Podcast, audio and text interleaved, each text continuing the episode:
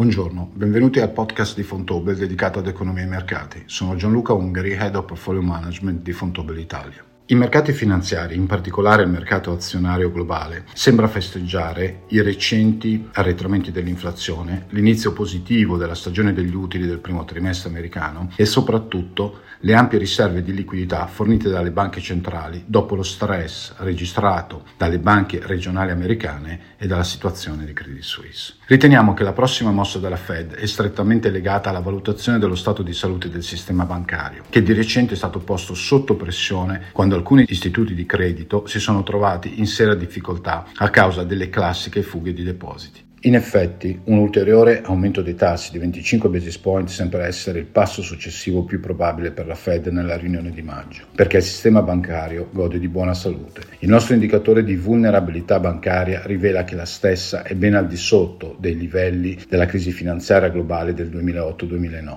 In secondo luogo, una misura completa della liquidità mostra che i mercati godono di un alto livello di liquidità, se da un lato si tratta di una buona notizia, dall'altro significa che le banche centrali possono continuare con una politica monetaria restrittiva e che una svolta dovish della Fed non è imminente, soprattutto perché il livello nominale dell'inflazione è ancora elevato. Inoltre, per quanto riguarda il sistema bancario, il rischio principale è che si possa innescare una contrazione del credito e quindi scatenare una potenziale recessione. Pertanto la futura funzione di reazione delle banche è attualmente più preoccupante della salute del sistema bancario stesso. Nonostante l'alta probabilità di ulteriori rialzi dei tassi, i mercati sono in vena di festeggiamenti, soprattutto a causa dell'elevata liquidità e dalla percezione che le banche centrali continueranno ad agire come prestatori di ultima istanza. Inoltre, l'inizio positivo della stagione degli utili, con il 7% di sorprese positive sugli utili delle società dell'SP 500, sta supportando mostrando l'attuale entusiasmo sui mercati. Quando concluderemo la stagione degli utili del primo trimestre il quadro potrebbe comunque risultare più eterogeneo. Il recente ottimismo ha fatto scendere i livelli di volatilità non solo dei mercati azionari ma anche di quelli obbligazionari. La parte breve della curva dei rendimenti dei titoli di Stato americani sta già scontando un taglio dei tassi nel tentativo di anticipare la fine del ciclo di rialzo. Di conseguenza la curva invertita ha iniziato ad appiattirsi.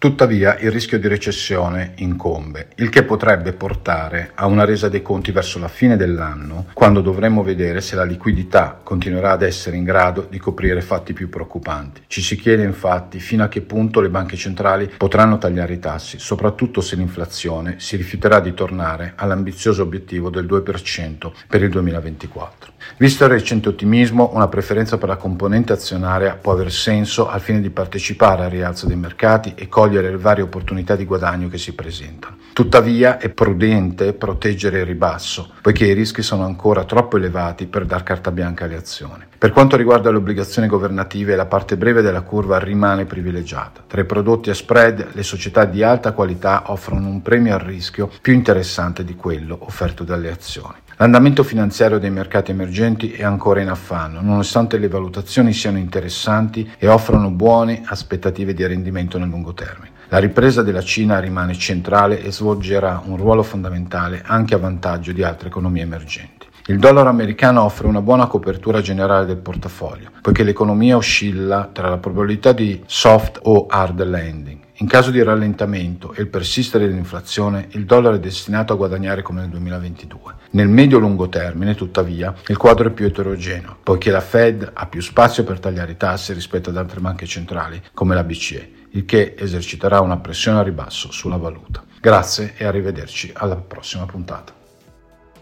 Questa registrazione ha unicamente scopi informativi e nulla di quanto nella stessa è contenuto costituisce né un'offerta al pubblico né una richiesta di acquisto né una raccomandazione per la sottoscrizione o vendita di nessuna specifica quota o per concludere qualsiasi negozio giuridico sotto qualsiasi forma. Ad eccezione di quanto previsto dalla normativa applicabile in materia di diritto d'autore, nessuna delle informazioni ivi contenute può essere riprodotta, adattata, condivisa con terzi, eseguita in pubblico, distribuita o trasmessa in qualsiasi forma attraverso qualsivoglia modalità o processo di formazione fornitura senza lo specifico consenso rilasciato per iscritto da Fontobel. Fontobel non è responsabile in nessun modo per eventuali perdite o danni da chiunque patiti in seguito all'uso o all'accesso alle informazioni contenute nella presente registrazione o alla mancata fornitura di queste informazioni da parte della stessa. La performance storica non è un indicatore affidabile della performance corrente o futura e le previsioni sono intrinsecamente limitate e non dovrebbero essere in nessun caso considerato un indicatore della performance futura. Quanto contenuto nella registrazione è basato sulle presenti condizioni di mercato e può differire dalle opinioni di qualsiasi diverso operatore o professionista. Prima dell'adesione, leggere il prospetto pubblicato è disponibile gratuitamente presso i soggetti collocatori o presso i soggetti incaricati dei pagamenti, presso la sede della SICAV o su funds.fontobel.com, insieme al documento contenente le informazioni chiave per gli investitori KID, lo statuto, il rapporto annuale e semestrale e il modulo di sottoscrizione.